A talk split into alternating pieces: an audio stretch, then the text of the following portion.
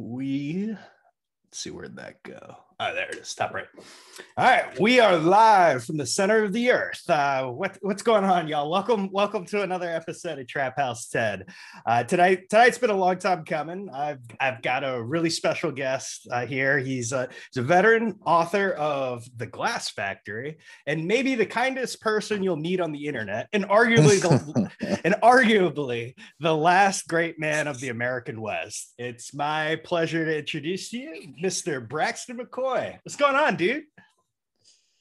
Well, it, well, things are good, but uh, I'm definitely not. Uh, most of that was fluff. That's not true. I, uh, yeah, no. Most people are better at like almost everything than me. So, um, Ah, that, that that's yeah. highly that's highly up for debate. Uh, but C- Citizen Hush, the re- the resident fluffer. oh my gosh! Here we are. yeah, dude, okay. long, long time no see. We were we were on for like four hours talking on Zoom Friday night.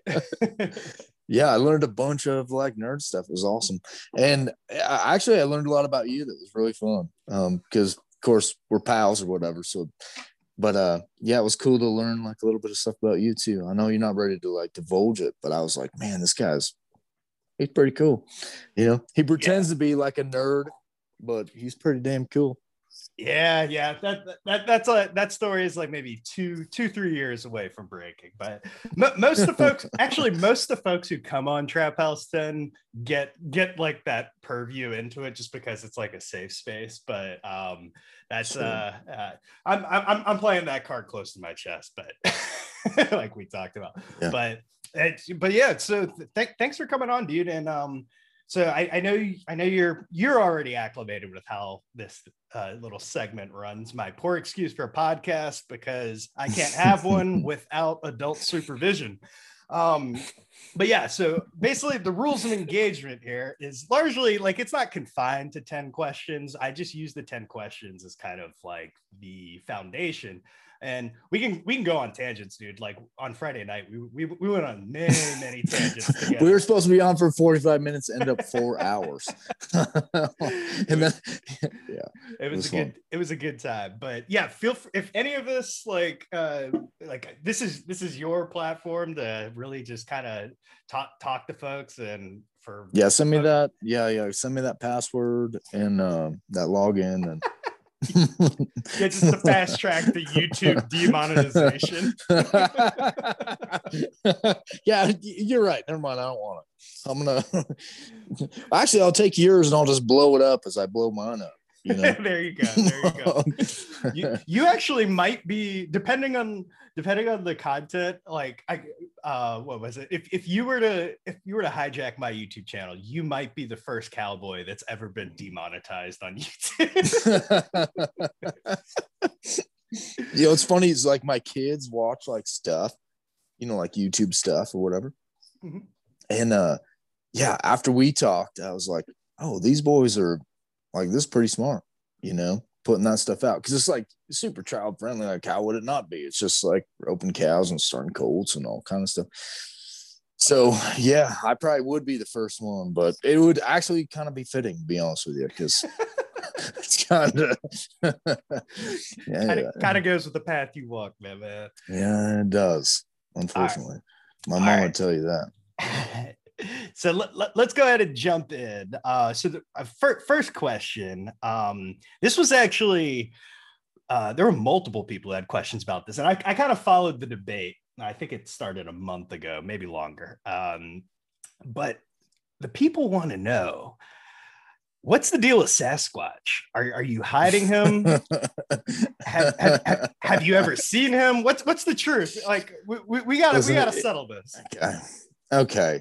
it's here's the thing with Sasquatch. I have people that I respect and love and stuff that believe in Sasquatch, and they'll all tell you this story about this thing that they found, you know. And these are like good, hardworking dudes. Like my uncle, who I love. I'm not gonna say his name because I got a couple of them, but I got an uncle that I love, and he's got a Squatch story that he tells me about. And like when he found this Squatch bed and stuff. And what usually happens is it's people who spend an adequate well it's not always um, but like with the credible stories what usually happens is someone who spent enough time out to like know more, way more than the average person, and they seem like super credible, but it's still like a person who like doesn't know as much as maybe even they think that they know. So like, okay, so this example, my uncle, he goes, I found, I saw a weird thing, and then I found this squatch bed one time, and he starts telling me about how these trees was broke off, you know, like about yay high, and they was broke off and like kind of piled into sort of a bed looking shape, you know. Well, guess what? Black bears do that and a lot of people don't know that because they don't get around a lot of bears you know so he's like has this in his head where like this is a crazy thing he's like oh you i've been around black bears my whole life well yeah i mean you sort of have like you've been in black bear territory but you've never like spent a lot of time around black bears so you don't even know like what they do you know what i mean or they'll find like a tree that's like barked you know mm-hmm it's been barked in like this. Well, bears will mark, black bears will mark their territory like that. And grizzlies will do a similar thing sometimes too, where they'll go around, like they'll say, Hey, this here is my territory. And they'll find like a, a white bark pine or like a lodgepole pine. Um, and it'll be like maybe, I don't know, like a five inch circumference tree. Mm-hmm. And they'll break it off as tall as they can break it off with their jaws to like show the other bears like this this is how big i am you know and they'll make like a perimeter or whatever. Well to someone who's not around that stuff it goes whoa you know they start to think like whoa that's weird. Like why, why would a bear do that? You know? But they do. Like it's like their thing you know? So they'll add all these little pieces in to their little like squatch fantasy you know?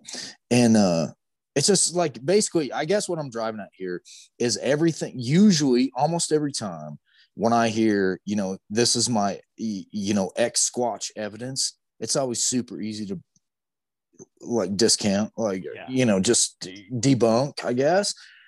And then sometimes people will send me pictures, and these are not like dumb people, right? But they'll send me pictures and be like, here's a track in the snow. Why don't you explain that track? I'm like, well, yeah, yeah. Have you ever looked at the hind foot of a bear? it's like that's what it looks like, dude. Like that's what you you just sent me. Like, well, where's the claws? It's like, bro, okay. like take go outside and stick your hand in the snow and shove it down deep, you know, just do that. And then come back in like two weeks and look at it and see what it looks like. And then maybe you'll like have a better so anyway, I guess it comes from I have all of these. Every time someone sends me this evidence, it's always like stupid evidence, and it's like I'll never be rude to them because I understand where they're coming from, but it's like evidence that's sort of like majorly uninformed, mm-hmm. and then tack on to that that I've spent like hours and hours and hours and hours and hours out there by myself, like hours and hours, and I've never seen anything that made me think there was like a squatch you know? Yeah. Like, yeah. like I've just never run into this thing.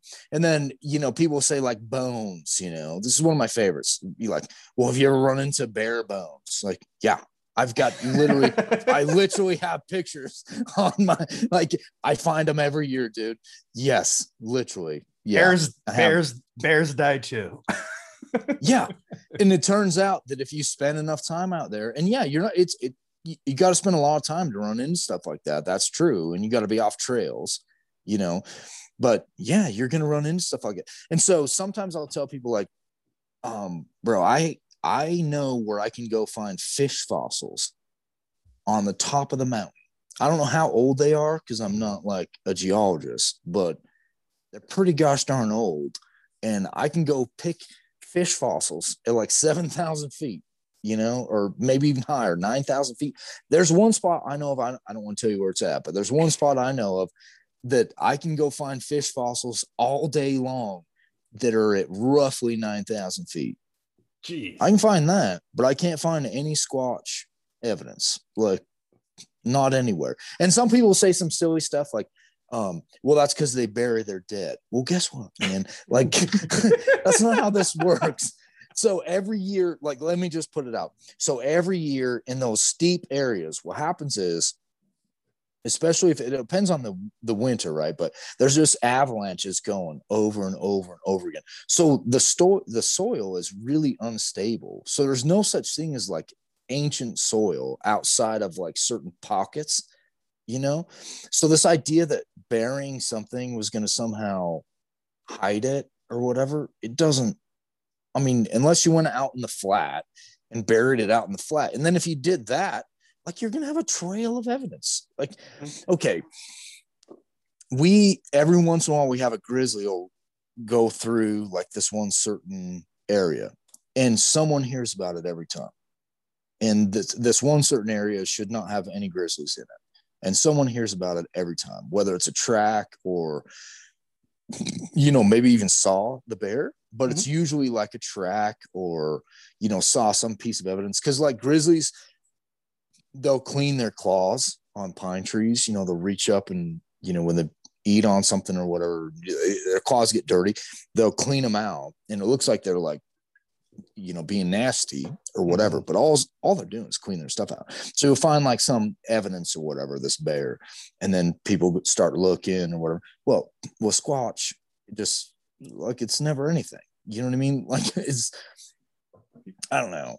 Like uh, put it like this. I my job a lot of times is to look for bulls like really big bulls. Mhm. there's a lot of elk around, but finding like a really big bull is hard thing to do. You know, you you know you spend a bunch of time looking for sign and all this stuff, and you find that one bull, and then keeping a hold of that bull is sort of hard, but it's easier than people think. Like if you know what you're doing, you know what I mean.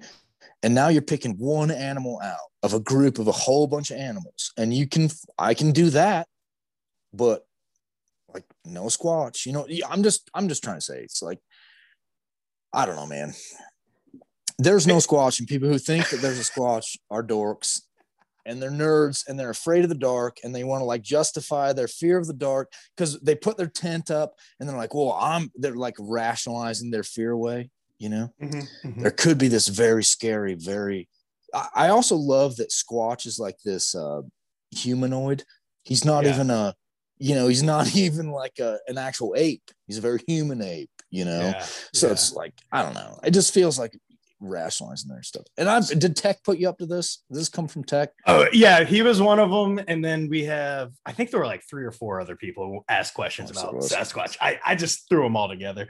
Um, there's no squatch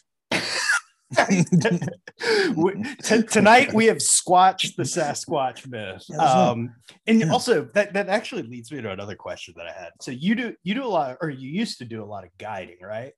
Have Mhm. have you ever had someone reach out to you wanting to go on a Sasquatch specific hunt? no. Um, well, until I started talking crap about Squatch on Twitter, and then I do get weird DMs from people now. like they, they're like, I want to show you my Squatch evidence. All you got to do is come up to, you know, X place or whatever. Market Market Street, those. San Francisco. Yeah, it's it's absolutely absurd. And they're like, well, maybe what you don't understand is that Squatch lives in this part of the country. It's like, okay, well, maybe it does because I haven't been there. So, you know, I can't speak to that little corner of Oklahoma, and maybe that's where he lives. But you know, he don't live here. Let me put it like that. So, and when I say here, I mean like the Rocky Mountains. Yeah. He's not here dude right. i will go i will go through let me let me just put it i will go through and i will hike into some place that i think like you know you have that feeling like man no one's been here ever maybe. Mhm. if they have it's been a long time ago you know? And i'll get way back into something and i'll sit down and try to eat lunch. And you know what's always there? Like a sardine can or a freaking uh, you'll find like a random bullet, you know, when you start looking around or a casing, you know, you'll find like a random casing from like a 270 from like 1964 or some shit. Like it, there's always been someone there before, even though you think there have, you know. a six five Creedmoor casing from from, from the Cambrian explosion. Now- okay, now that's one thing you won't find a six five Creedmoor in a real hard place because most of those dudes are nerds and they like they think they're cool and they hunt super low stuff. And Shots fired. is what it is. They usually have they have man bones, Man buds, And, yeah, uh, yeah. Well, I, super skinny calves. I've, I've I've got a six five Creedmoor. and I used to have a man bun. well, there you go. The, the proof is in the pudding. I There don't have go. one, but I actually kind of want one. So, They- they look cool. They look cool before uh, they became mainstream, like most things. All that's right, a good round.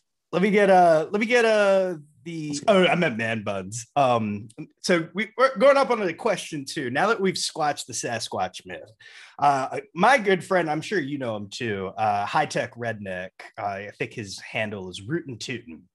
He wants to know. This is getting a little more serious. What he wants to know what it's like to live by your principles, and what advice do you have for others to live by their principles? Man, that, that, it- that just killed the vibe. Like we were just making jokes about six five Creedmoor guys. um yeah i mean i'm trying to learn how to do it. I i knew a few men that did it. My grandpa did it. Um you know i'm trying. I'm i i think i'm like a principled ish man but i'm i'm learning how to live. I- like i'm i'm working at that. So i guess i don't i try i try. And i guess let me put it like this. Um it's giving up on something uh that would be lucrative but would like sacrifice you to do it you know? Mhm. um yeah so i have that part down but i don't have a lot of the other parts down. So i guess i'm not like really the man to answer the question. I try but i'm not there yet. Um i'm trying you know and the first thing you'd have to have is principles that are codified. And i think i've got that. And that takes work by the way to get to that point you know? I I mean, I've I've known you for a while now, man, and like one thing that is abundantly clear is you're incredibly humble. And uh, when when people particularly start talking about characteristic traits like having principles and being a man or a person of principle, like I've always I've always thought like things like that are words you let other people describe you by versus words you describe yourself by. You, you it, I, I, I, admire that a lot about you because there are a lot of great things that myself and others have said about you, and like you're you you you've lived the story, bro. And um, a, a, a lot a lot of folks a lot of folks uh wouldn't wouldn't take as humble of an approach as you do. Um and i think that the fact that you're not tempted to uh kind of toot your own horn and put yourself up on a pedestal like a lot of other folks we've seen um really speaks to your credit as well as your principles. So i mean i i i, th- I think it's a really powerful um characteristic traits you have. And I, I i admire it a lot about you. I know many thousands of other people do too I- well is, thank you is this the i'll part keep trying is this the part where, is this the part where we're supposed to kiss i'm not sure I mean, yeah, I mean, like I, I hear that and I just think about all the times I fail every day. You know what I mean? So it's just like, well, I, I appreciate that, but you're you know, yeah, you, you, you're an example, bro. Whether you want it, whether you're trying to be or not. Um, all right. Qu- question number three. This one, this one might be a little more fun, and it's coming from FKA Aaron on Twitter. Uh, Aaron wants to know what are Braxton's top 10 list of books or experiences he would recommend for parents of sons becoming men. Now, in the interest of time, and also because I don't want to have to like sit here and make you think of 10 books or experiences, let's let's round that down to three. okay. I think that every boy should read the book The Crossing. Uh, I'm writing that yeah. down. I, I think that's a useful book for any boy. It's you know it's the middle of the border trilogy from Cormac McCarthy, but it's it's a really good. I think it. Yeah, it's just I, I think that's a book that every boy should read. Um, I mean, there's a bunch of books that I think are useful, but then another one that I do think is useful, but it, it's going to depend a lot on the boy. Um, but that I do think is useful is uh, another McCarthy book, um, Blood Meridian. Oh and- yeah. It's it- yeah, it's it's hard. It, it definitely that book affected me on levels that I wasn't expecting it to. You know, I read it later in life. Um, honestly, I'm still kind of processing that book. Um, but yeah, so that would be one. Um, and then I guess it depends a lot on the boy, right? Uh, where he's at. Like some somebody you could learn a lot from somebody like Michael Jordan, you know. Uh, I forget the name of his autobiography, but I, I read that years ago. And you know, you could learn a lot even from that, you know. Uh, but so far as experiences go, I do think that everybody should be put in a very uncomfortable position and learn, like, just learn how their body and mind can really like just learn the like get closer to the limits of that that body and mind you know so i think like a gym like say you're in a city or something um Brazil, Brazilian jiu-jitsu is great. I'm a, I'm a fan of it. I think it's it's awesome, but it's it's more of a gentle thing. I mean, it does. I mean, it's it's not always gentle, right? But it, like the idea behind it is sort of like the gentle, you know, art. But you know, you're learning how to. You could do whatever you want. Like you could actually end a person's life with with BJJ. But I just mean like getting into a gym, and I do think that learning how to be punched in the fa- in, in the face and that you can survive that and like you're not going to die even if somebody hits you really hard you know i think that's an experience that every boy should have no matter where he's at like whether he's in the city or the country yeah so I, I, mean there's a million i i shouldn't say a million there's a there's a handful i would recommend above that but i do think that those would be three great places to start yeah yeah, I totally agree. So, uh, Cormac McCarthy, um, one of one of the first things I thought about when a your your book was delivered to my house in Am- uh, through Amazon, and then uh, the first time first time we like talked one on one, I was like, this dude could be a character in a Cormac McCarthy book. oh my gosh! and not not the one you're thinking of in Blood Meridian. well, you know, my my friend Grandpa is the one that turned me on to that book. Like, I mean, I knew of the book, but like forced me into reading it. Yeah, it is a great book. Yeah, and, yeah. I mean, all the pretty horses was. I probably read that book thirty times, you know, mm-hmm. but I do think that the crossing is more.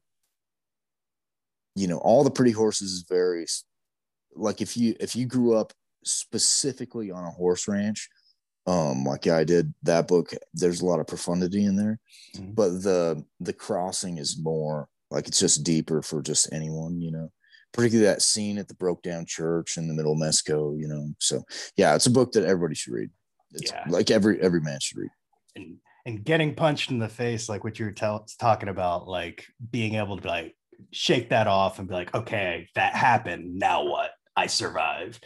Like that's that that's a that's a lesson like that was forced on me. Well, I wouldn't say it's forced. That's that's too dramatic. But like so with ocean Mexican knife fighting and stuff, like one of the first one of the one of the first things you learn in Filipino knife fighting is accept that you're gonna get cut. You're going to get cut and it's gonna be messy. Um and like even getting cut the first time, like um you, you don't you like you, you you there's a sharp pain but like you move past it and like it hurts more after the fact than it does like in the moment just like getting punched in, i've been punched in the face many times um sure. but yeah I, I, I totally totally agree with that. Um let's see. Net question number four. We've got uh this one this one's coming from Thoramir one our, our buddy back on twitter. He wants to know what does Braxton think of tactical onesies, particularly those of the Snorlax variety? I mean, that, that's your thing. I think I think he's trying to get you to talk shit about it. I, yeah, I mean, whatever, man. As long as you're uh, staying fit, fine. Like, I, I mean, the thing about all this, I'm not in a position to give anyone tactical advice, right? So like I try to, but don't be fat. That's one thing. I'm I'm willing to go out on a limb on this one. like so, I think wear whatever you want, but just don't be fat. Yeah, don't don't actually become a Snorlax. yeah, exactly. Yeah. All right, next one we've got coming in hot from our friend Midwest Toad. Uh, he wants to know what's your favorite cut of beef and how does uh, he like it cooked? So I, I, feel like this might be a wormhole. So let, let, let's learn something. Depends on what we want, man. Like, are we talking steaks? Because if we're talking steaks, then it's ribeye all day. and it's rare, but it's like that between medium rare and rare. Like sometimes people try to flex on the rare thing. Like I love rare, rare meat, but they'll try to flex on it. It's like, oh, I eat rare meat. It's like, come on, man, at least cook it. But you know, like at least warm it up, right? So somewhere less than medium rare, because uh, the other thing you get is a lot of people doing like they call medium rare. It's like, man, you're cooking like it's too, it's too cooked. So somewhere between the two, you know, um, yeah. So if you're talking steaks, that's what I would say. But then it's like we're talking tacos because if we're talking tacos, then it's like uh, tongue all day long. Oh hell yeah! All day, you know, all freaking day long. Um, on, on yeah, behalf, I, on, on behalf on behalf of the Ocean Mexican delegation, I now grant Braxton McCoy honorary Ocean Mexican status. yeah, man. So yeah, it just depends on what you want. I mean, there's no one great cut of beef. It just it depends on what you're doing with it.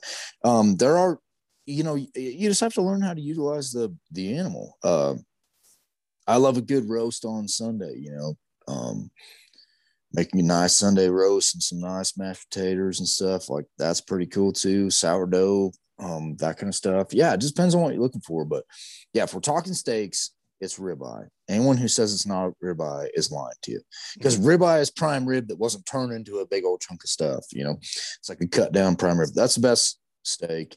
And then the best taco meat is tongue. Um, yeah. Anyway, that's what I would say. I mean, there's a whole bunch of cuts in there. Like when I break them down, I think about think about all the time. But yeah, and then like flank steaks, a lot of people try to do the flank steak thing, but that's all. Like all that should just be ground.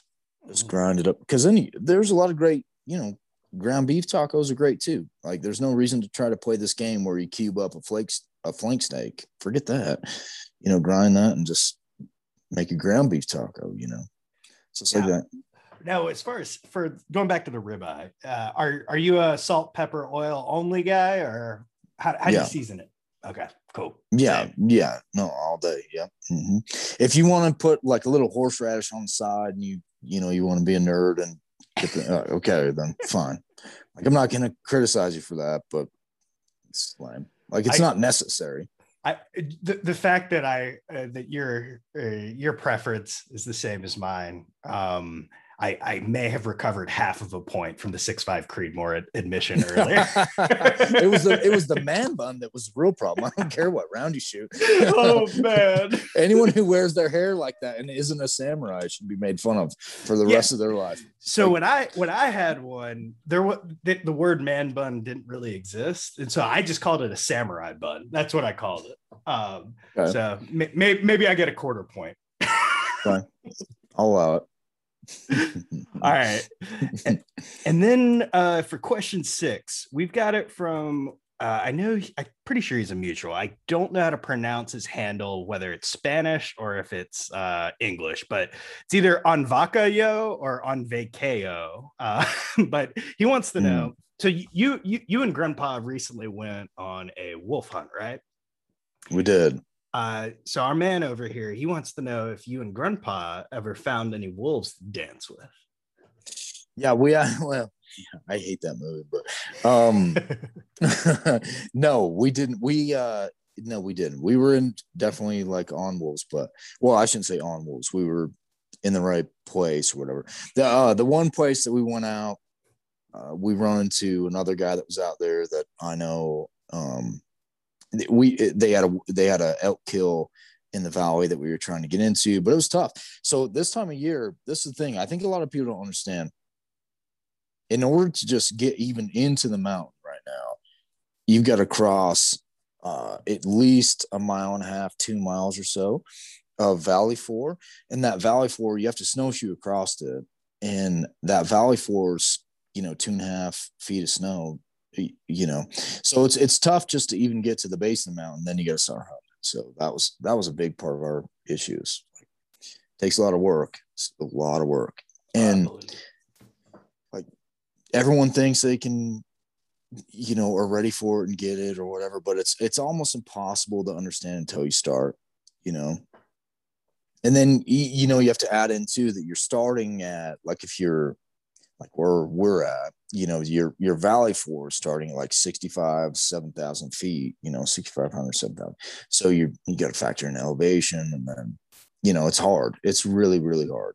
And, you know, so dr- drilling into that uh, one thing i was curious about and i know a lot of folks um, a lot of folks who are going to be listening and don't know anything about hunting wolves myself included uh, so like a one of the obvious questions that's going to pop up in the comments i'm sure is why hunt wolves? Um, so I, i'd love to hear your take on that and then also like b for this is more my uh, curiosity is like is is hunting wolves a spot and stalk type game or do you use like any types of callers as well? Or uh, what's that process look like?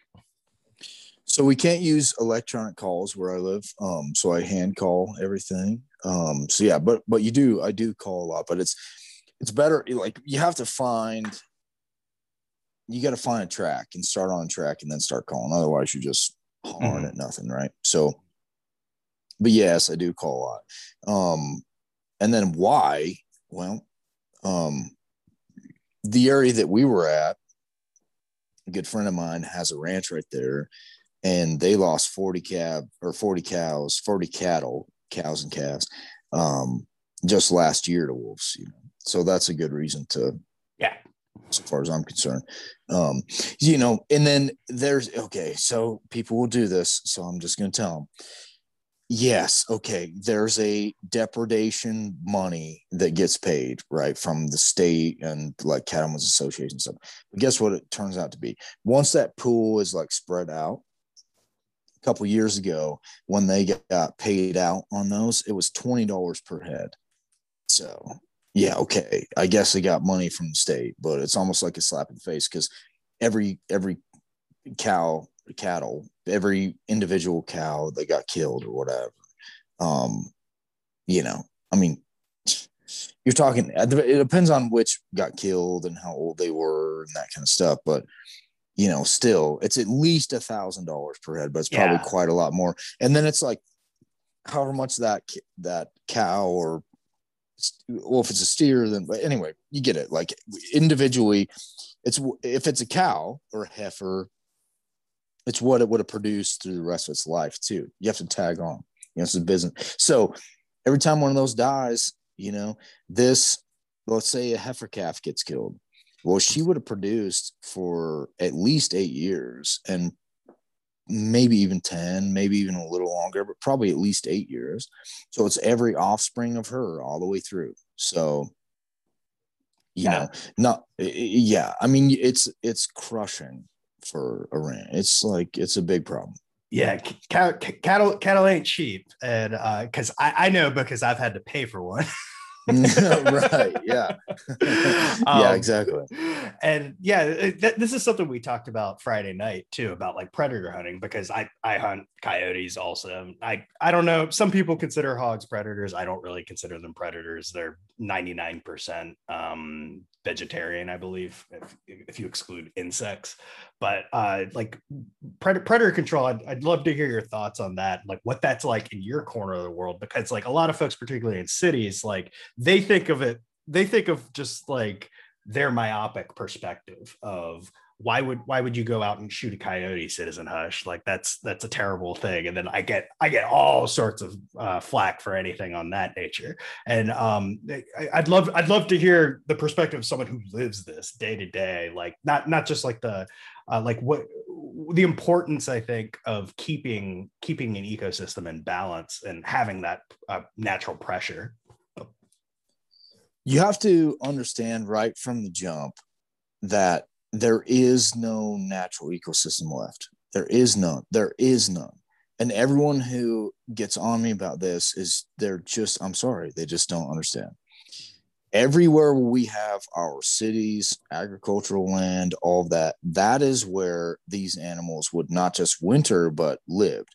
Like, think of when Lewis and Clark came across the Bitterroot and were saved by the Nez Perce, which is just like 70 ish miles north of where I'm at, something like that. Um, they almost starved to death. They were eating their own colts as they crossed because there is no animals up there outside of like mountain goats and a handful of sheep, but mostly just mountain goats, you know?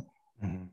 So these game animals were plains animals, like almost all of them. They were river bottoms, plains animals. Well, we occupy the river bottoms and the plains. So we have shoved these animals into the mountains and pretended as if that's a natural ecosystem. It's not a natural ecosystem. It never has been a natural ecosystem. So the idea that we are preserving something that's natural is just silly. It's just incorrect. It's just not true. So now you like if you if you accept all of that, which would be ridiculous not to, if you accept all of that, then you understand that you're already playing a role, whether you want to or not. Just your mere existence on this planet is playing a role in uh, the way these you know in the everyday like the ecosystem itself put it like that you like you can't opt out you're part of it you mm-hmm. know so then you have to accept that predator control is like a real thing.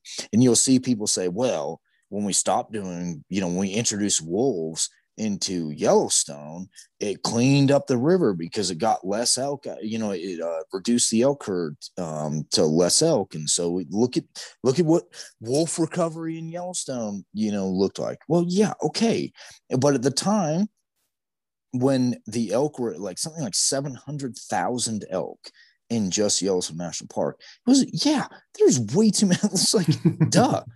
Like, it's just, yeah, that's a ridiculous amount of elk. And because it's the small valleys that will, uh, you know, sort of support them through the winters. So, yeah, it's like a ridiculous amount of elk. But it wasn't exactly the wolves that, okay, yes, the wolves were the mechanism that reduced you know the elk herd and so it looks like this is this great beneficial thing and it was i guess it was not i guess it was beneficial but we that doesn't mean that you have to use that same mechanism throughout the rest of the entire country because when you introduce that mechanism back the wolves um, or grizzly bears or something then now you have unnecessarily you have um, human predator conflict for just like literally no reason like Colorado's doing this right now. Yeah. There's just no there's just no reason to do this. Um, we have been using humans as a sort of predator, uh, predator, or, uh, regulatory predator, and it's worked for a long time, a very long time. So another thing, um, uh, elk in this elk used to occupy something like ninety percent of the states you know they were all over and they've been wiped out. Well the only reason they've recovered in places like kentucky or pennsylvania or whatever is because hunters have put money into this you know and have like made them recover you know? Um so like obviously the human introducing the human predator in a very regulated sense has you know been objectively beneficial to this new modern ecosystem Mm-hmm. You have to give up this idea that they're that you're somehow going to get back to this old. It's never going to happen. It's like it's not real. Even Yellowstone's fake cell. It's not Yellowstone's not real. Like it's not real. It's managed. You know, mm-hmm. there is no anyway. The closest you can get, like if you go up to like the North Slope of Alaska or something, then sure, you're going to experience basically a natural, roughly natural ecosystem. But when you mm-hmm. go up there, like my brother-in-law was up there just a couple years ago. Like you might be up there for a week and not see a thing, you know. So you got to remember too, like the herds are imbalanced the way they are. Like, like they're probably more than there should be even now because we're, you know. So anyway, you can't remove yourself from the ecosystem. So that that, in my opinion, at least, like devastates the idea that somehow wolves are this balancing act because they're just not. Mm-hmm. Like it's an additional pressure. Fine. You want to introduce an additional pressure, then fine. But it's going to have to be regulated like the rest of it. And if you don't, then yeah, you're going to run into problems for every species. So, um, yeah, I can't remember where we started, but yeah, that's where, yeah, that's why you have to shoot wolves. You have to shoot wolves. You yeah. have to shoot wolves. You hmm. have to. Wolves are not like coyotes. They're not like um, bears, grizzlies, even people make a lot more of grizzlies than is like legit. Mm-hmm. Wolves are a totally different thing. Wolves will totally just kill stuff. Mm-hmm. They will just kill stuff because they like killing stuff. Yeah. They will totally do that. Um, And that that's that's super interesting. And I, I know like on Friday, Friday night we were talking about like uh, what was it? The Frederick Hayek quote about mm-hmm. uh, the curious task of economics is uh, to demonstrate to men how little they truly know about things they imagine they can design, and an ecosystem is an example of that. So, like yes. you've got you've got an economy where you have millions and billions of individuals uh, going after their own uh, uh, needs and wants, and then you create this thing called uh, an economy. Whereas an ecosystem, it's the same thing. Um, and when you start introducing new variables that you think you can control and you can uh, uh, what was it? Uh, predict how it will behave like you're you're you're playing with dangerous shit. You can't take back. Yeah no that's exactly right. Like let me give you an, another example. Um in this whole green new deal thing they're always talking about like you know uh methane expulsion from cattle right it depends on which number you believe. Um, and I, I tend to think that Dan Flores was probably right. So it's probably the the lesser number. But some people will say there was 60 million um, bison that traveled from all the way from Mexico all the way up to Alberta, you know, across the Great Plains. Well, we did as a culture eradicate those bison. And then of course we've worked to recover them in some places, but they're virtually they're eradicated, right? But we replace those with cattle that we feed people with all the time. So this idea that somehow um, getting rid of uh, cattle is like beneficial to the uh, environment forgets that there maybe used to be somewhere between 15 and 60 million buffalo that are bison. You know, if you're an American, you call them buffalo, but that traveled from you know, it roamed the Great Plains. Mm-hmm. Well, we we it's not just they're gone; they're replaced. Like, yeah, okay, like we, we could maybe try to play this Garden of Eden game where it's like, yeah, it would have been better to have not replaced them. Well, maybe I don't know. Like, that's not the scenario we're in. uh, but here we are. Yeah. Yeah, exactly. And people like eating beef. And so like blaming these uh, blaming uh, the increase in temperature, global temperature, on uh, you know beef makes no sense if you you know add in that we probably had slightly less, but roughly as many bison running across this country before. But no one knows that. So they just hear the beef part and it's easy mm-hmm. to blame this culture. It's like, well, yeah, but it's not, these things are not happening in a vacuum, right? Yeah, like, exactly. Um, Re- yeah, and re- real life doesn't happen in a laboratory. yeah, exactly. So yeah, okay, we killed off the buffalo. That wasn't great. I think buffalo are cool. I shot one before. I like, and I know that's probably the very Teddy Roosevelt thing to say. Um, they, but I, they are they are cool. I think they're neat, and you know, having more of them would be neat and all of that. But like pretending as if that somehow restoring them would like rebalance things would just be dumb. It mm-hmm. like it, it makes no sense at all. Yeah. Because now you have to explain to me what you do to ranches from, you know, or farms. Most of it's farms, by the way. Farms from like South Dakota all the way to you know the panhandle, panhandle Texas. Like you got to explain to me what you do with that. Because mm-hmm. like recovering the bison herd is what I hear all the time. Like, how are you going to do that? They don't have the same land. Like it's gone. Yeah. So, and not only is it gone, but by the way, it feeds uh, most of the world. Like, it, it's not just us. Like, this is where these people drive me crazy. I'm sorry, I'm on a. Um, I, I, no. I didn't mean to hijack your. No, no, we, this is what we're here for, bro. bro, so they get on on the. They live in their little bubbles in these cities, you know, especially the big metropolitans mm-hmm. you know, where they can go down to the Whole Foods or the bodega on the corner and get whatever they want. And they feel like, well, we could do with less food. You know, that's what they think ultimately. They don't say that, but they're thinking it. And they're not exactly wrong. But what they don't think about is the grain, like the grain belt of America, the food that comes out of there is it's literally feeding the entire world. Mm-hmm. Like the entire and the most impoverished nations in the world are getting fed by this. So if you want to, um, let's say you you like you go full authoritarian, like if AOC just had whatever she wanted, she could just have whatever she wanted, you know, and go full kulak on that grain belt. It our country would probably end up like surviving it. So she's not exactly wrong. It wouldn't be great, but it would probably survive. But you know who wouldn't? The poorest countries in the world. And most of them, by the way, are in Africa. Mm-hmm. Those people would starve to death by the millions.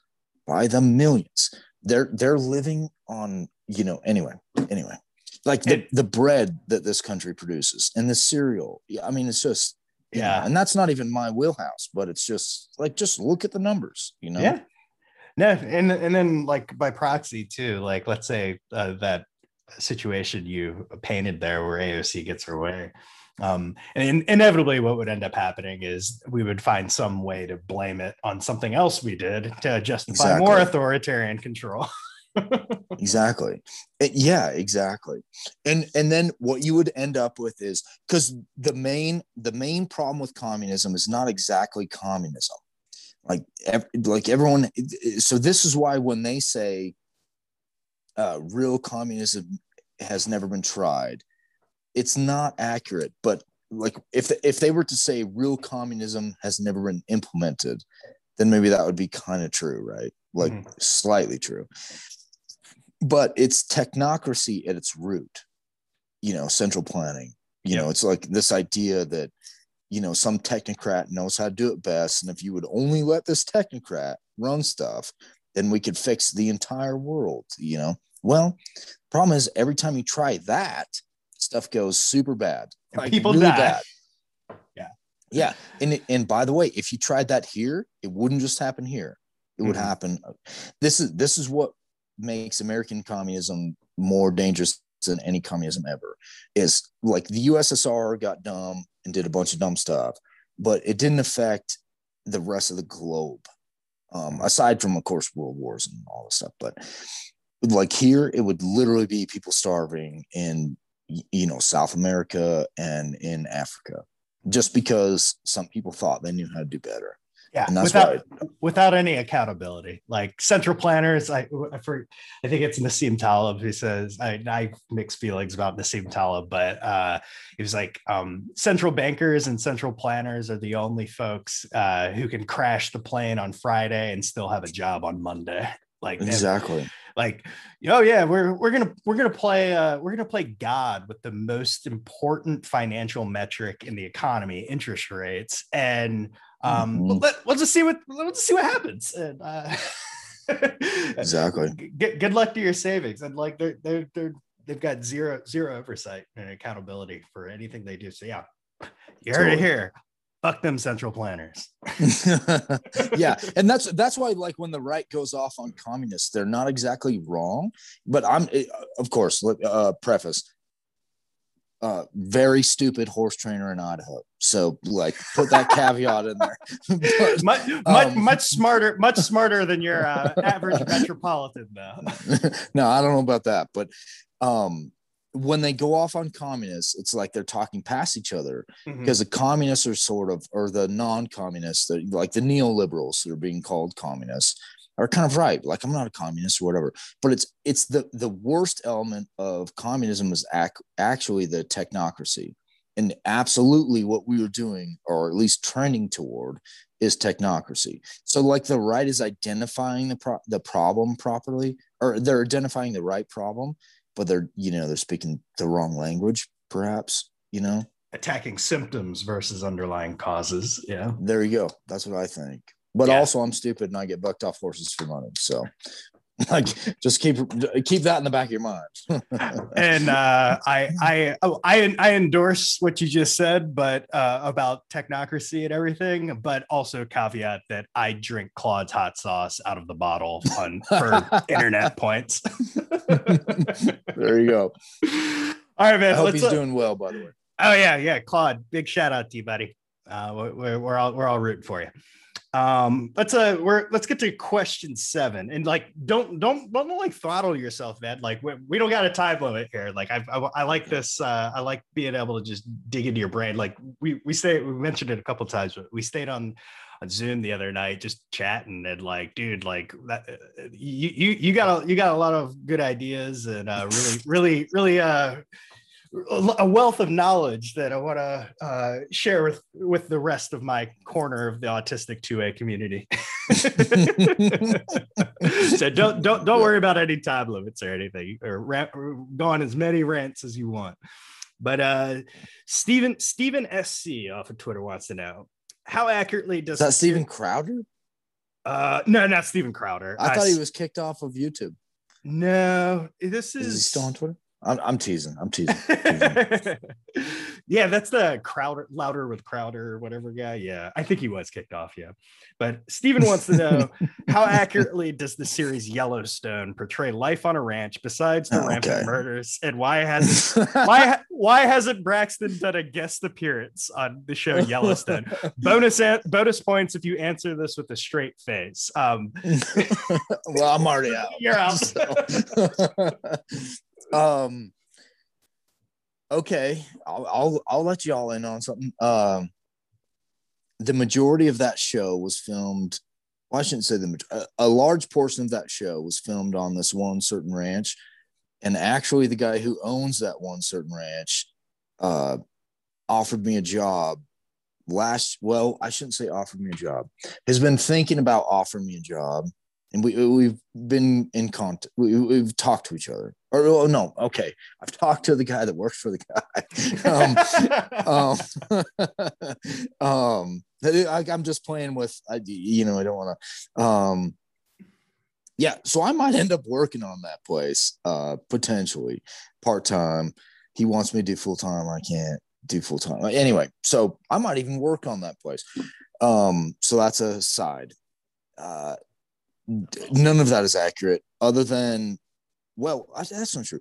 So some parts are accurate. Like the encroachment stuff is totally accurate. Um what what's that for those who don't well i would say i think like the spirit of encroachment like the idea that you know they want to build this airport and you know crush this place or whatever you know.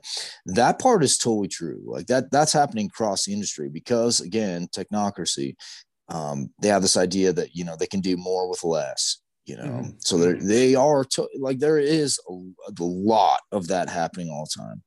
Um but i heard this was someone else's thing but uh they described it as sopranos on a ranch and i think that's like probably the the best way to describe so yeah a lot of that is total bull crap like it's just not true. Um and then specifically like the horse training stuff um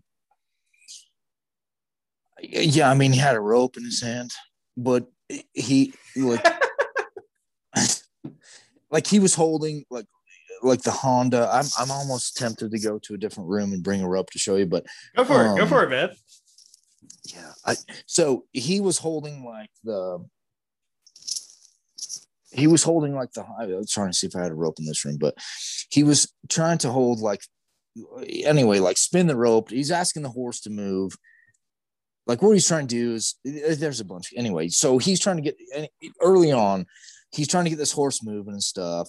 And anyway he'd grab like so here's the anyway he so the, the honda on a rope is you know so of course you know it's a bunch of coils and there's a knot tied right? Mm-hmm. um that knot is the honda and then there's the like the mouth of it is like what we like when someone says honda they mean the actual mouth of that knot.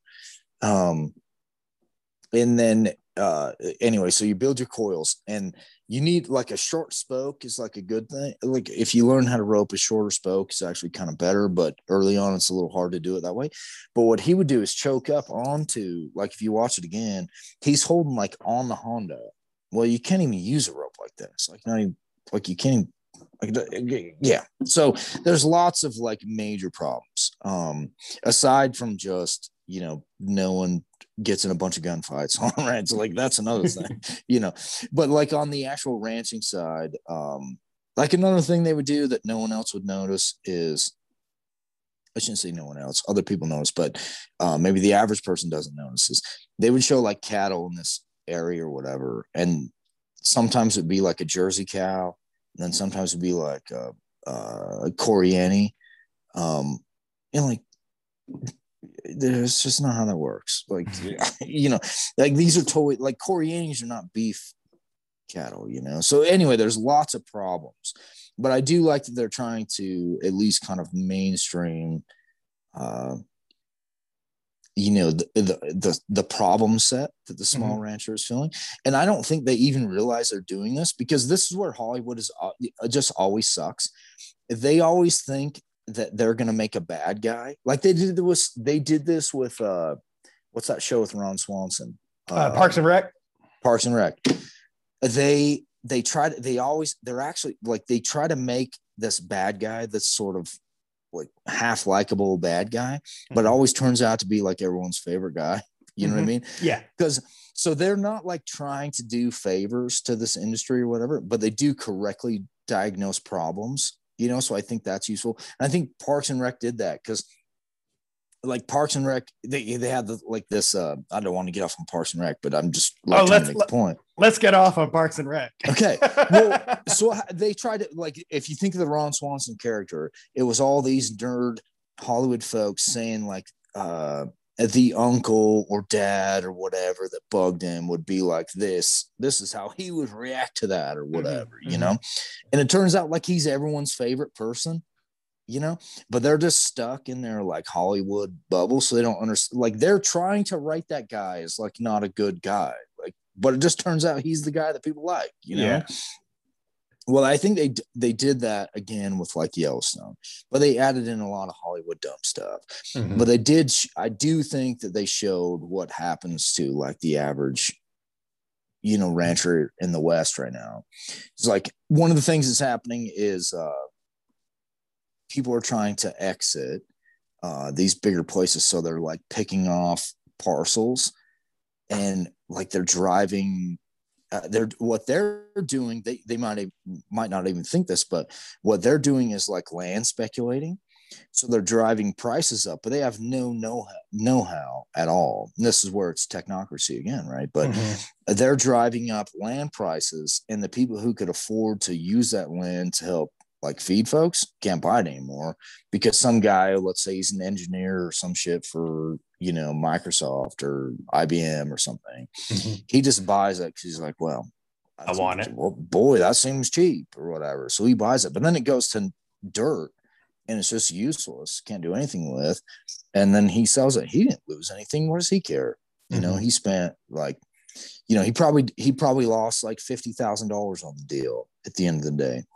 Well, what it did was like drive the average person out. So I, I do think that, um, or not just average person, but like drove the, uh, drove the person who knew how to use it out, you know? So I do think we're like, they diagnosed the problem in the right way, but they didn't mean to. Yeah. Know? Like I think John Dutton was supposed to be like the bad guy of the show. Like I think it was, I think that's his name, John Dutton, but the Kevin Costner character. Okay. I think he was supposed I, to come across I haven't seen the show, so I don't know you gotta watch it. it. It's oh, it's worth watching. Watch okay, okay. It's it's actually worth watching. Okay. And, and, by the way, the first five episodes, I was like, "This is the dumbest thing in the whole world." I was sitting there with my wife, and I, I was just looking at her like, "Are you serious?" Like in the, like you know, in the of course, in the first episode, there's like this rope and a stud. Oh my gosh. Okay. So, but I battled through that and then it turned into like I was feeling it and I could get. But anyway, so I think they were trying to make John Dutton the bad guy, and uh, like I don't know if you watch that show and think John Dutton's a bad guy. I think we, we just live in different worlds, you know, because I'll give it. I'll give it a couple watch. I'll, I'll watch a couple episodes. I I try, just because like TV shows are such a big time sink. I try to restrain how many I mm. watch. Um, no, totally. Me too. I don't watch TV at all. That's the whole thing. Yeah, like I don't even watch TV. But my wife, well, it was my friend, and then my wife got me sucked in, and I, I watched it. Well, so, I hope I answered that guy's question. By the way. Yeah, yeah, I'm sure you did. Um, I, Stephen, if, if if if you if, if that wasn't good enough, I don't know what is, man. You're gonna have to. Please don't, please don't DM me like 400 pages. D, like DM me like one question. I'm very happy to answer, and then if you're cool, then I'll talk to you. One thing that that made me think of while you were talking about um, Hollywood and uh, their treatment at Yellowstone. Um, so one of my, I'm, I'm sure you're aware of like the the uh, recent resurgence of like the American Western. I think it's being branded as like uh, Western noir or noir Western. Um, the Christian Bale, uh, I think No Country for Old Men was probably one of the early ones. Uh, and then you've got, uh, I forget what it was called. It was the Christian Bale movie. Yeah, Hostiles. Hostiles. Um, I fell asleep, but yeah. Really? Yeah. So w- w- I, I don't want to ask. I, I figure the answer is probably the same for across anything Hollywood does. That's why I don't usually ask questions about like how, how accurate things were. But as far as like your favorite movie uh, about the American West, we know it's not Dancing with the Wolves already. No, I what, hate that show. what, what what's one that you'd recommend? Uh, the man who shot Liberty Valance. Ooh, I haven't seen that. I'm actually That, that, would does, be my go-to. And I'm googling it right now. Did I see that? No, I did not. Okay, well, I'm gonna add that. I'm gonna watch that before Yellowstone. So it's that, and then uh, Angel and a Bad Man would probably be my two. That would probably be my two go-tos. Because the whole thing about the West, and, and of course, you know, I guess I'm biased because I have a new, like, I'm working on a book about this, but um, yeah, its principles and the American dream were born on the frontier, you know, and sometimes that frontier was Ohio, and then Texas and all that. But but then when it really came to be, was out here, you know, and so the the stories that show that this is where I, I hate when people say like uh you know obviously okay obviously uh john wayne was not john wayne he was like marion something from connecticut or whatever. I don't care. It doesn't matter. It's like the davy crockett thing. I don't care. Like the mythos is the part that's important like Yep. culturally important. So i don't care. Um but they'll point to like Clint Eastwood and they'll say, well, Clint Eastwood's movies are better. Okay, well, I guess they're better movies, but like that's not the point, man. It's like the principles conveyed by John Ford, who was a World War II veteran, an actual World War II veteran, um, and uh, you know, John Wayne through some of those westerns were actually important. Like they really, and it wasn't like they didn't come up with them on their own. It was they were like that was like if you read these journals of these guys those were like that what those were the ideals you know and okay maybe it looked pie in the sky to people that weren't here but that is like the way people thought and like i don't know that was more reflective of my grandfather's worldview than anything you know uh, i've ever seen out of you know anything in, anywhere else right and it Mhm. wasn't because he was like some john wayne fan it was like that's the way he saw the world you know Mhm. um so if you really want to understand the west i would say the important part is understanding like the the uh uh the uh the uh i don't know the weight that's put on character you know um and so Yeah. i do think that like john wayne is a good place to go we we talked about this on Friday. I'd love to get your thoughts on this too, because I, I think this came like after we stopped on Zoom. But like uh, you you nodded to it here about um, the the, the idea American ideals weren't born in New England. Uh, they were born on the frontier, and I- I'd love to I'd love to get you to talk a little bit more about that, like uh, what what that means in in today's society and with like some of the challenges we see today, and then like what how, how do you reconcile those two? yeah so that's a new book right but um Oh damn, that's Like my, you- that's like my if you- last question. oh that is your last one Okay, yeah, no, it's all if you- good. Do it now. It's good. if you think about uh if, if you ask someone like say you're on the street or whatever and you just run into someone I, like from what i can tell um if you ask someone like describe what americanism is you know short of someone who is like an obvious political actor but just like an average average person. It, it like it wouldn't even matter if it's a tech person or you know the the garbage man. Actually you get a better answer out of the garbage man but um Agreed. if you if you ask any of these people they're going to point to things like uh you know perseverance and uh you know sort of uh you know the self-madeness you know like the rugged individualism and all this stuff that did not happen in New England. It never happened in New England. Like some people will even say, like that what it is to be an American is knowing that you're never going to quit. This is why we make fun of French people, right? Mm-hmm. Even though, like, if you like historical, like, the, okay, yeah, the French surrendered before Paris, but they fought very bravely in World War One. But we make, and I will make fun of them because I enjoy making fun of them. But they were not an unbrave; they were a brave people, you know. Yeah. Um, but so they will point to this: we will never quit, and all this stuff. Well, it, I mean, listen, that wasn't b- born at Valley Forge because like they all every like you'd be hard pressed to find somebody at Valley Valley Forge that didn't want to quit, right? Like mm-hmm. that's not where that came from. That came from like being out here, um, you know, uh, homesteading, you know, and pioneerism and all that. That's where that came from. It was not in a war or something. It was, you know, uh, like taking your country. Like some of these stories I'll read in these journals are just like incredible, you know, just like mind blowing. But it was like trying to build this thing. Uh, and you know, of course, yeah, seeking fortune, but back then, fortune meant like a decent living. You mm-hmm. know, like now when you hear fortune, people think like, how am I going to be the next, you know, uh, Bitcoin millionaire or something? Like that's I feel like, attacked. no, no, I didn't. But that part's kind of cool. But but I mean, like really, uh, like it was just like being able to do your own thing, you know. And that that whole idea of freedom really happened like here, you know, was out here. Like um one journal uh, entry I read was this girl from Sweden, um, and her family was super poor, uh, but her her dad converted to Mormonism, and anyway, her mom eventually converted or whatever.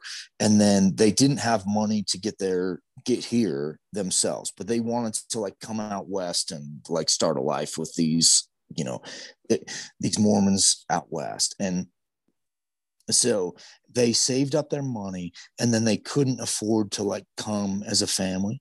So they sent her and her brother, her little brother, and her, she was like eight and her brother was like 13 and they you know so they basically they put their life savings into just their children they knew they would never see it but it was just the idea of hopefully their kids would be able to have a better life right so they sent them over and they were going to of course mormons had a good network so they were going to be like at least mostly safe but they still had to cross the freaking ocean you know mm-hmm. and they get over well her brother dies on the trip gets sick like however many other people like lots and lots of other people crossing the ocean. So he dies.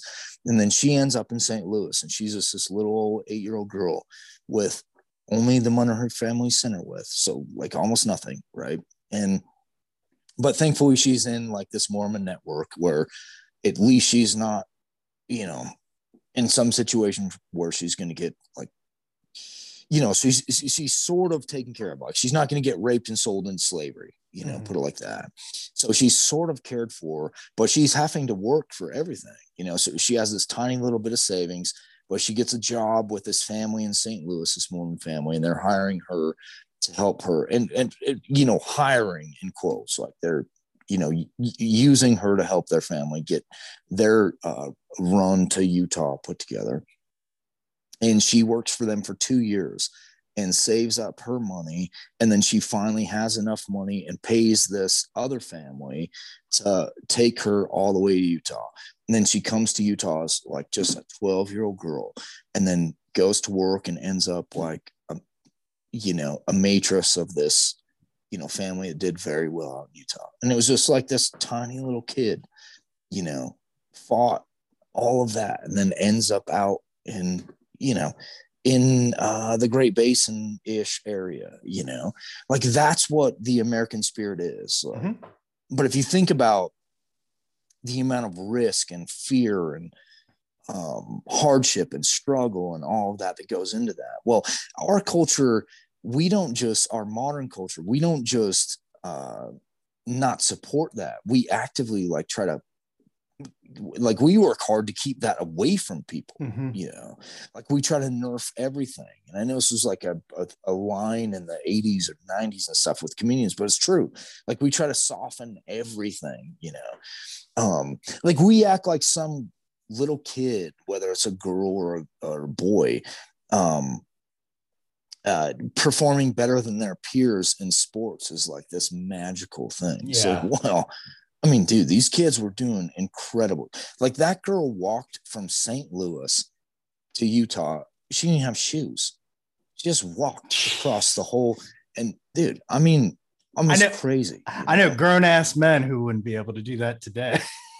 I don't know. Put it like this: I don't know a grown ass man that would be able. to. yeah, exactly. When I said that, I was like, Yeah. oh, I, that sounds like I'm implying I could do that. No, I couldn't. for real but but that was what americanism was right Yeah. and we're we've not only have we lost sight of that but like we've lost the respect for it Mhm. which is more important like yeah we've you know it, it- like when cultures become wealthy they're going to lose like sight of where they came from but if they lose respect for the people that were there before like that of their descendants then then they become decadent you know like when chief joseph Are, are you um, are you alluding to what is it? That historian he wrote a book from dawn to decadence, I think, about how decadence is like uh, the tail end of a civilization and it's a byproduct of becoming wealthy. What, what you just said reminded me of that. Sorry. Uh, no, I'm not. But uh, you know, one of the many hours and hours con- conversations that I have with Lafayette Lee, he's probably read that. Okay. you know, so maybe that's where. But um, but yeah, man, it's it's um, we we're at this place where um when chief let me put it like this. When chief joseph was uh, i think his name was well his name was general howard but i think it was charles howard. One arm they called him the one arm general the one armed christian general the nez perce called, called him. When he was like trying to help the net well in his mind help the nez perce like avoid uh sort of the fate of the crow and the comanche and some of the other um they were going back and forth and they were in the Wallowa valley right? And chief joseph said a man that would leave his father's graves like no better than an animal. You know he just kept saying that over and over and over again. They were just sort of talking past each other on this. 'Cause he was Mhm. trying to put them on like a reservation of course you know? And it was, a, it was supposed to be a big strong reservation didn't end up that way but anyway he kept saying that. And now the older i get the more i understand like chief joseph's perspective you know? Because if you if you don't understand the or you don't uh well if you don't understand the culture that you were born of and then you don't revere the people who made it like what do you have? What do you have Mhm. left? Like i guess you can go to mars what the hell is that? Like Mhm. that's just like trying to build some new thing. Like like that's great. I i hope we can do that. But what does that say about like that doesn't do anything to preserve like like i don't know man. Y- y- like all these people who fought and died to give us this they still matter. Like even Yeah. if they won't like and if you don't think they do then boy you're playing with fire. I really think so.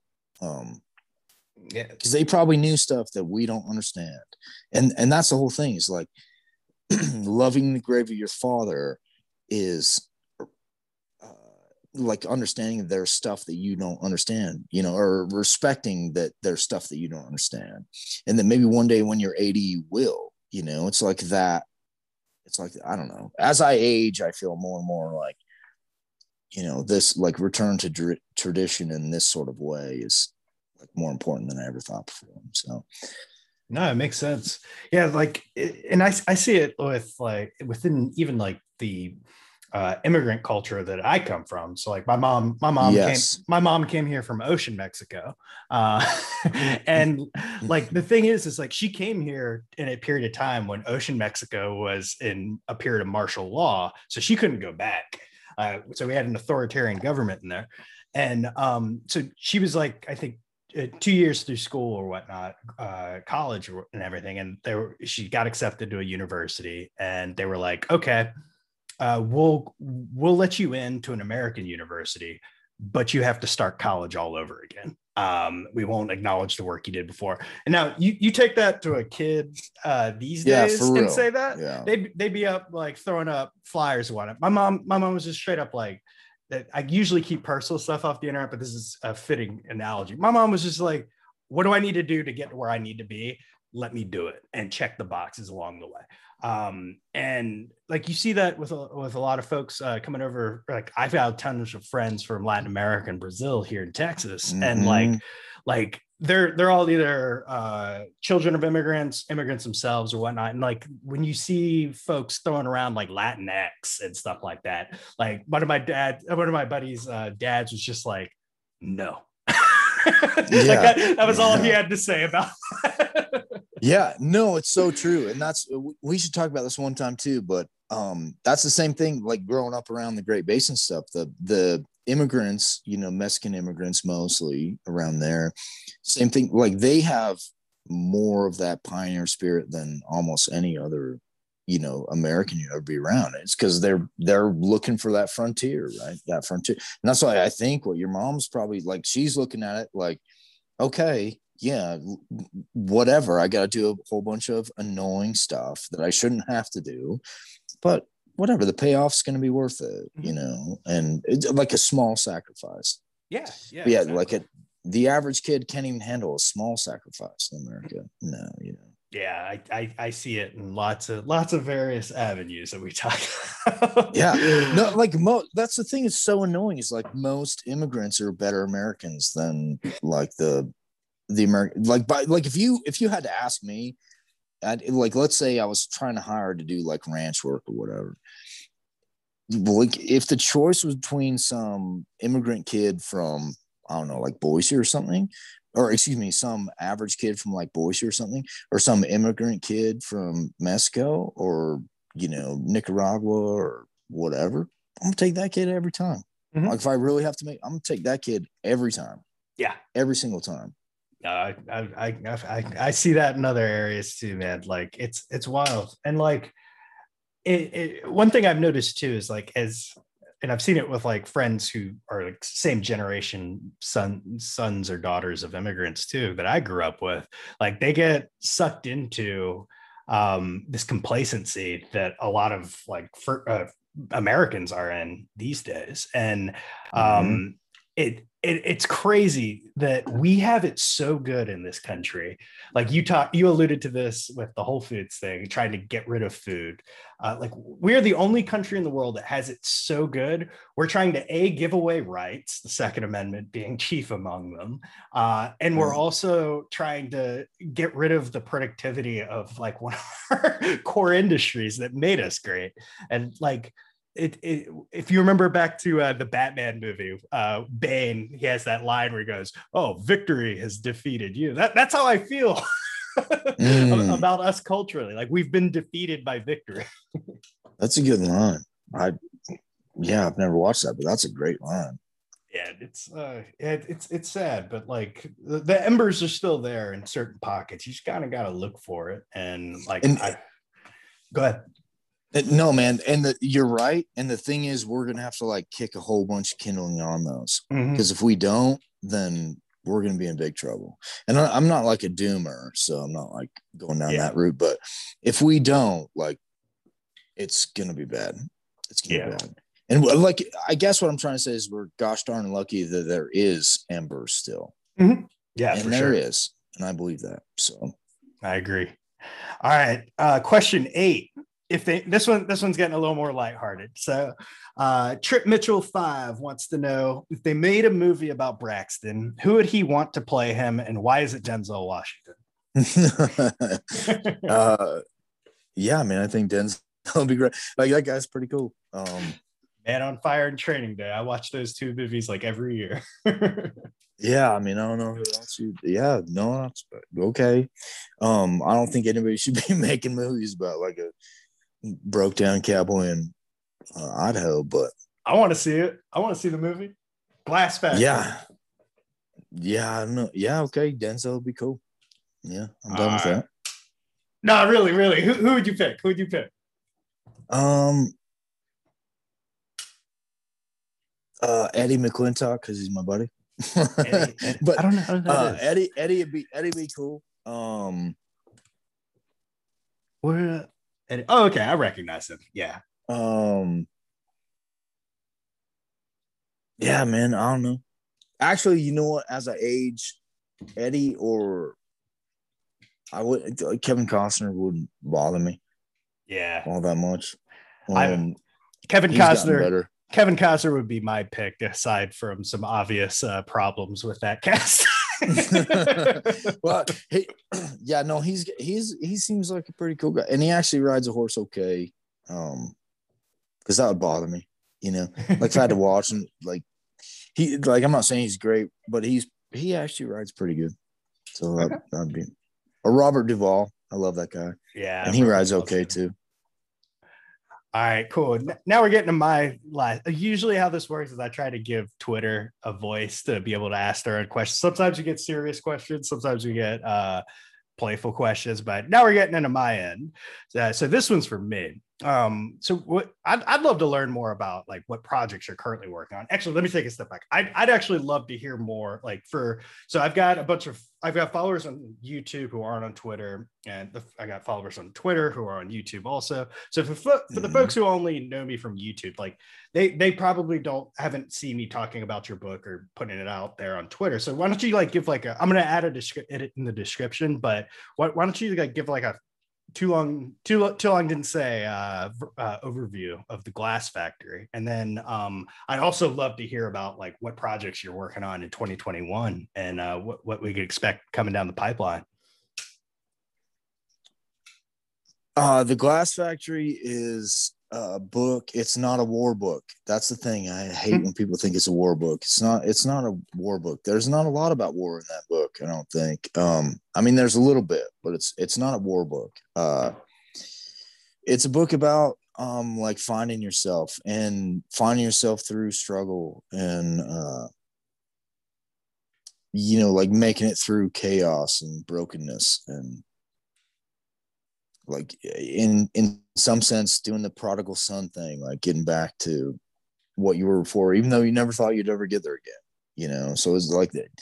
Yeah i would say it's it's a journey from the underworld back to whatever means something to you and or uh, is important to you you know? Like getting back to that life you know? And the guy before was talking about principles and i think like that's the journey right? It's like trying to get back to living a principled life which i fell out all the time but that is the goal you know is to live a principled life. So it's that it's that. Um yeah so it's it's you know sort of burrowing burrowing out of uh brokenness into something new you know and not in like a lame you know butterfly sense like not crawling into a cocoon and somehow like just processes make you something better. It's not like that man. It's like you know you burrow into that hole and then guess what? Your ass has to like crawl out of it. Like that's how it works. Like no one's gonna rescue you because you're in a hole and you lay around and like say the right words you know? Yeah. i say like that's kind of the glass factories.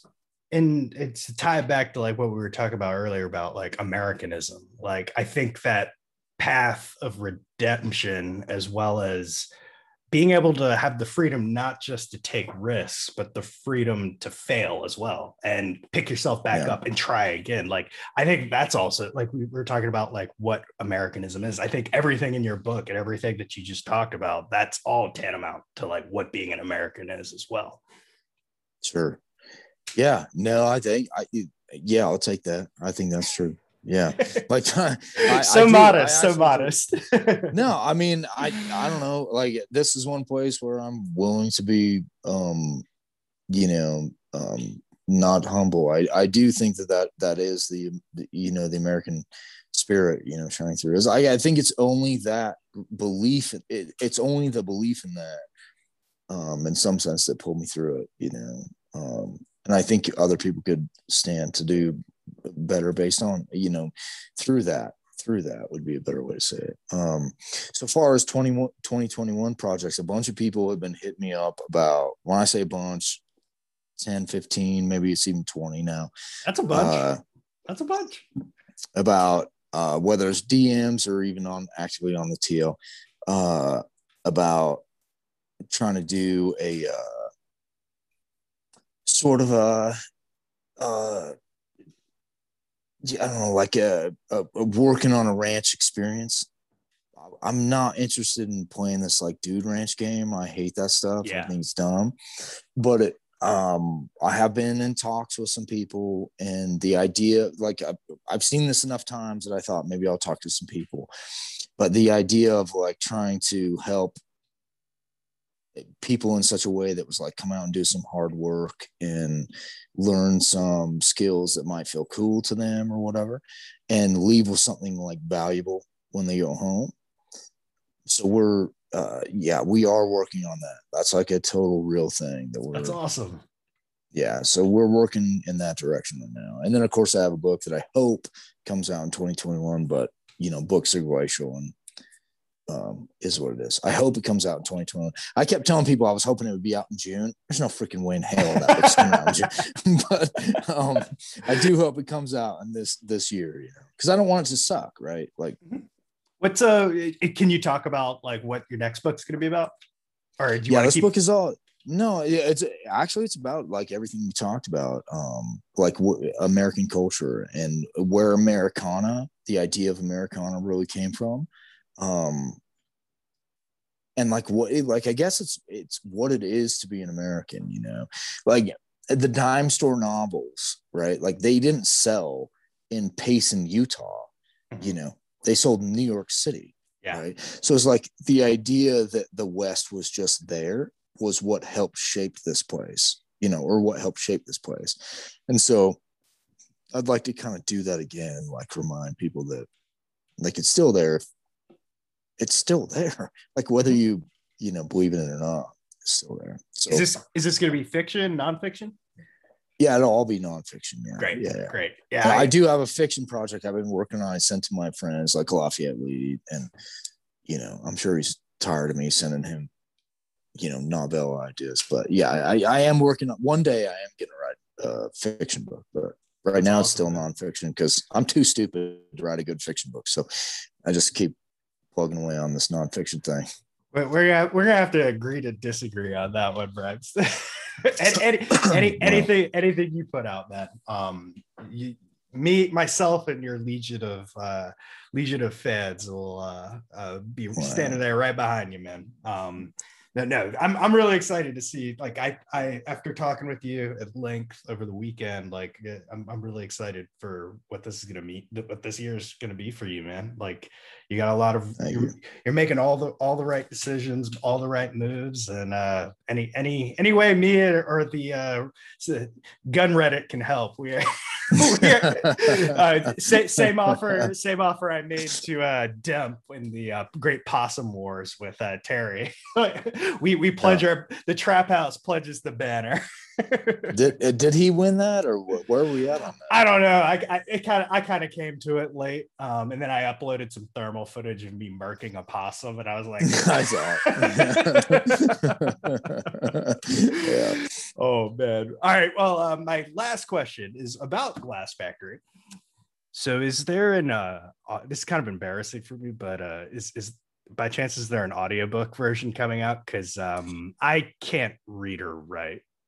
Yeah. Okay. Uh, okay. Mister makes like anyway. Um, uh, actually, yes, we've been working on. We've had a lot of people ask, and I've been trying to figure that out. Um, we we are working, but the pro honestly, be, I'll be square with you. It's like trying to get sound quality to where it's not terrible. Mm-hmm. Um, because like doing a podcast is one thing, but like if it's an audio book, that's you're asking somebody to sit there for eight hours. Like I, I just don't want the quality to be bad. Mm-hmm. So it costs a little bit of money to get stuff squared away. Um, yeah, we were gonna hire somebody to read it, and then you know people were question. people were like DM and like, don't do that. Yeah, don't, don't do that. I was, gonna, I was gonna say Um, it, it needs to be read by you. So unfortunately, because I'm a, a dummy horse trainer, then I'm gonna have to build that in my basement. I'm actually been working on building that in my basement. So, but it, but as you build it, it's like sound tiles and you know, like it it takes some work. And I've got a friend Drew who's coming up to try to help me get the audio right. And um, or well, actually, when he's up, he's gonna help me. Yeah, that's right. Yeah, but but you can't just like stick them sporadically. Like, kind of has to be a thing. yeah, it's, know? it's like a science of like how how sound moves and uh bounces off of things. It, it's outside of my wheelhouse. I I literally just have them laying in front of my laptop because yeah.